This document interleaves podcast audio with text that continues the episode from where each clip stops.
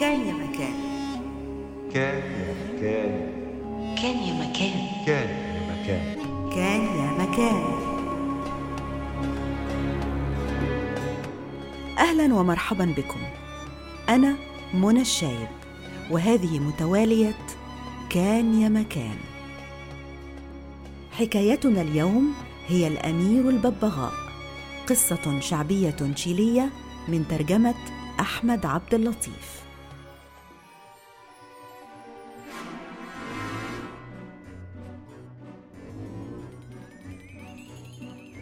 كان يا مكان في قديم الزمان رجل أرمل لديه ابنة شديدة الجمال اسمها ماريكيتا. كان يحبها حبا جما يدللها بشدة ويرضيها في كل شيء.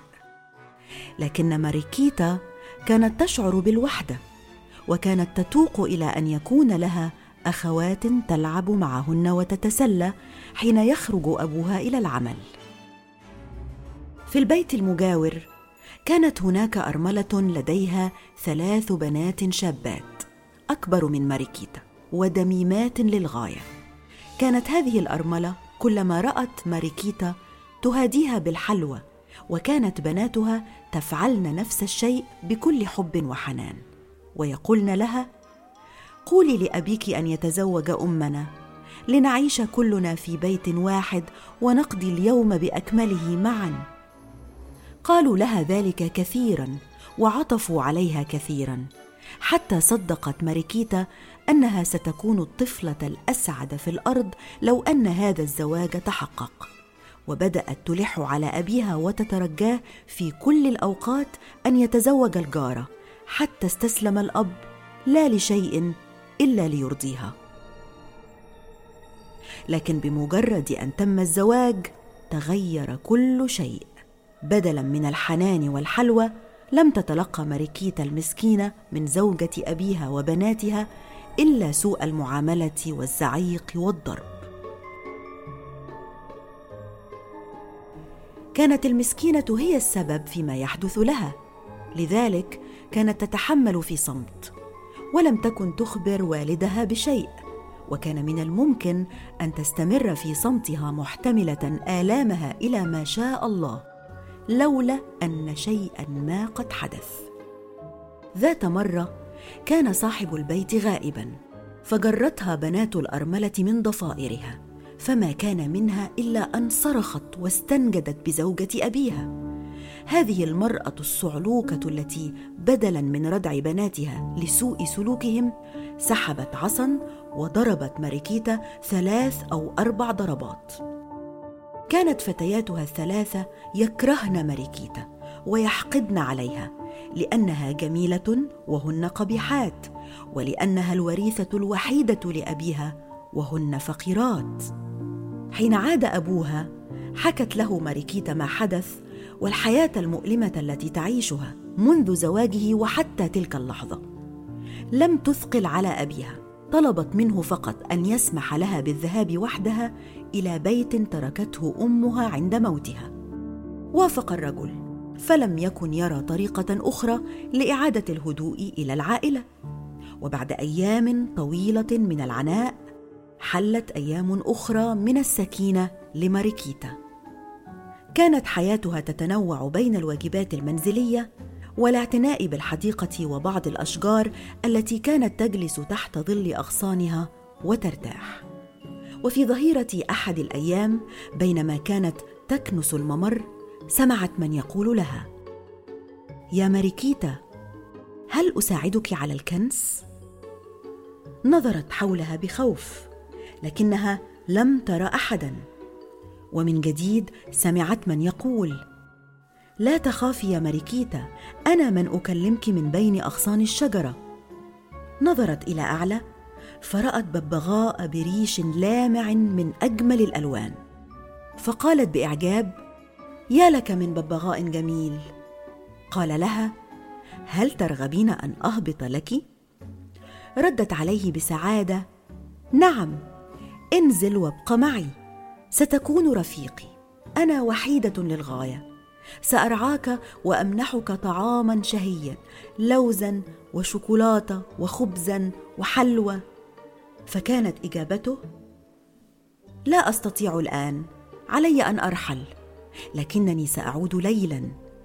اتركي لي النافذة مفتوحة وقدرا مليئا بالماء وقبضة يد ومشطا ومرآة. ثم طار. حين حل الظلام فتحت ماريكيتا نافذة ووضعت فيها الأشياء التي طلبها الببغاء وجلست في انتظاره يملأها الصبر. وحين جاءت الثانية عشرة صباحا انتبهت للضجيج الذي يحدثه جناحا الببغاء إذ كان يقترب.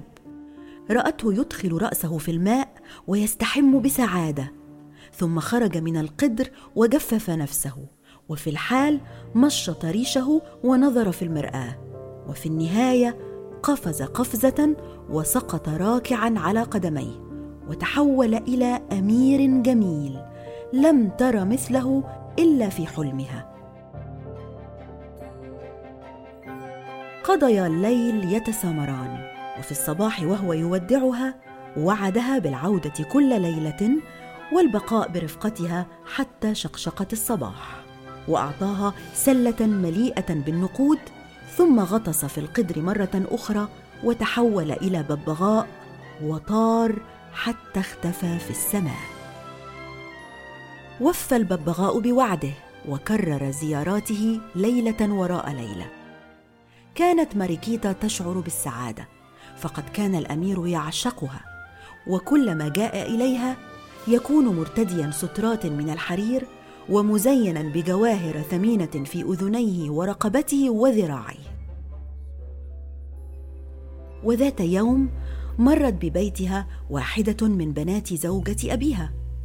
رأتها من النافذة وراحت لتحكي لأمها وأختيها كيف وجدت ماريكيتا بثياب فخمة ومزينة بأشياء ثمينة.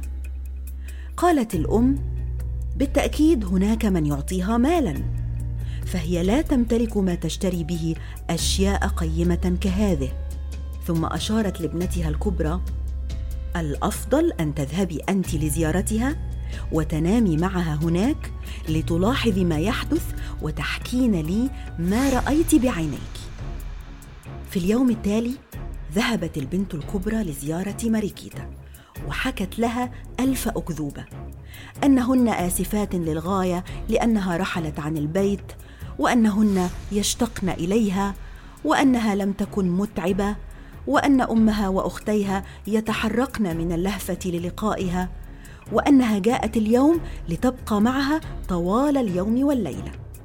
وماريكيتا طيبة كعادتها شكرتها وعملتها بلطف. لكنها كانت تخشى إن بقيت معها إلى الليل أن تشعر بقدوم الأمير وتسمع ما يقولانه. لذلك قدمت لها أثناء الغداء نبيذا والفتاة كانت محبة للشراب فشربت كوبا وراء كوب ومن كثرة الشرب ثقلت رأسها تماما ولو مرت فوقها عربة ما شعرت بها. فأنامتها ماريكيتا في غرفة ملاصقة لغرفتها وجلست تنتظر الأمير في طمأنينة. في اليوم التالي استيقظت الضيفة بعد أن قضت الليلة غارقة في النوم دون أن تنتبه لما جرى بالقرب منها.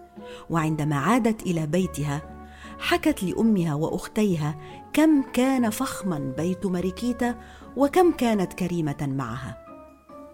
غضبت الأم من ابنتها لأنها لم تعرف الأمر الأهم. فأمرت الابنة الوسطى أن تذهب هي لتقضي الليلة مع ابنة زوجها واوصتها ألا تنام وأن تراقب كل شيء. لكن الوسطى حدث لها ما حدث للكبرى. ثملت وعادت إلى بيتها لا تعرف أكثر مما كانت تعرفه قبل الخروج. بقيت الابنة الصغرى وهي أكثرهن دمامة وأكثرهن حقدا وكرها لماريكيتا قالت لأمها أنا سأذهب الآن وأتحقق من كل شيء. ذهبت كأختيها لكنها تصنعت الشرب فلم تنم وقضت الليلة ساهرة. ومن عين الباب الذي يصل غرفتها بغرفة ماريكيتا رأت الببغاء.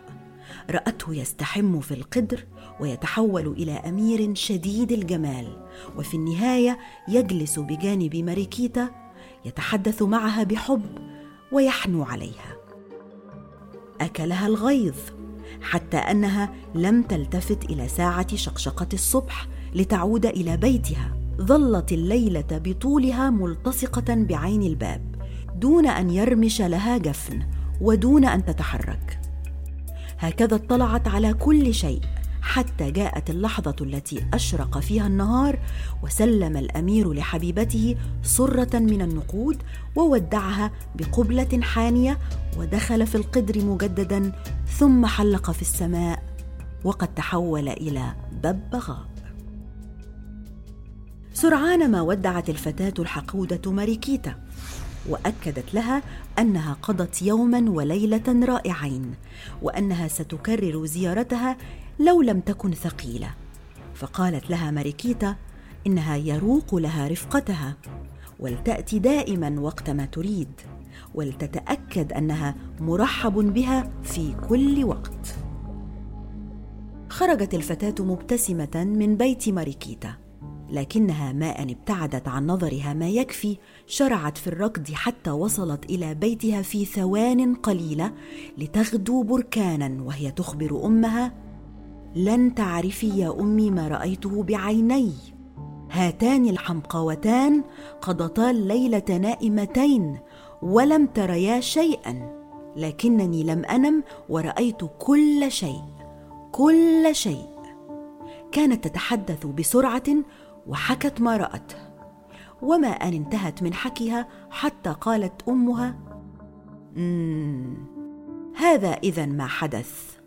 ولن تتكلم هذه الخنزيرة عما يجري لها مع أميرها الشهير. سأذهب بنفسي وسترى ما هو الخير مني. وبالفعل قبل أن تدق الثانية عشرة صباحا وصلت المرأة العجوز إلى النافذة التي يدخل منها الأمير وهي متوارية في الظل دون أن تحدث ضجيجا. وضعت في القدر ثلاث سكاكين مفتوحة ومسنونة وكان نصلها لأعلى. ثم راحت لتختبئ في مكان بعيد. وعندئذ آه علي الآن أن أنصرف. لكن لكن حكاياتنا لم تنتهي بعد. سأكملها لكم. قريبا قريبا جدا. انتظروني فإلى اللقاء كان يا مكان. رئيس التحرير عائشة المراغي. الهندسة الصوتية أحمد حسين. المنتج الفني شهرزاد.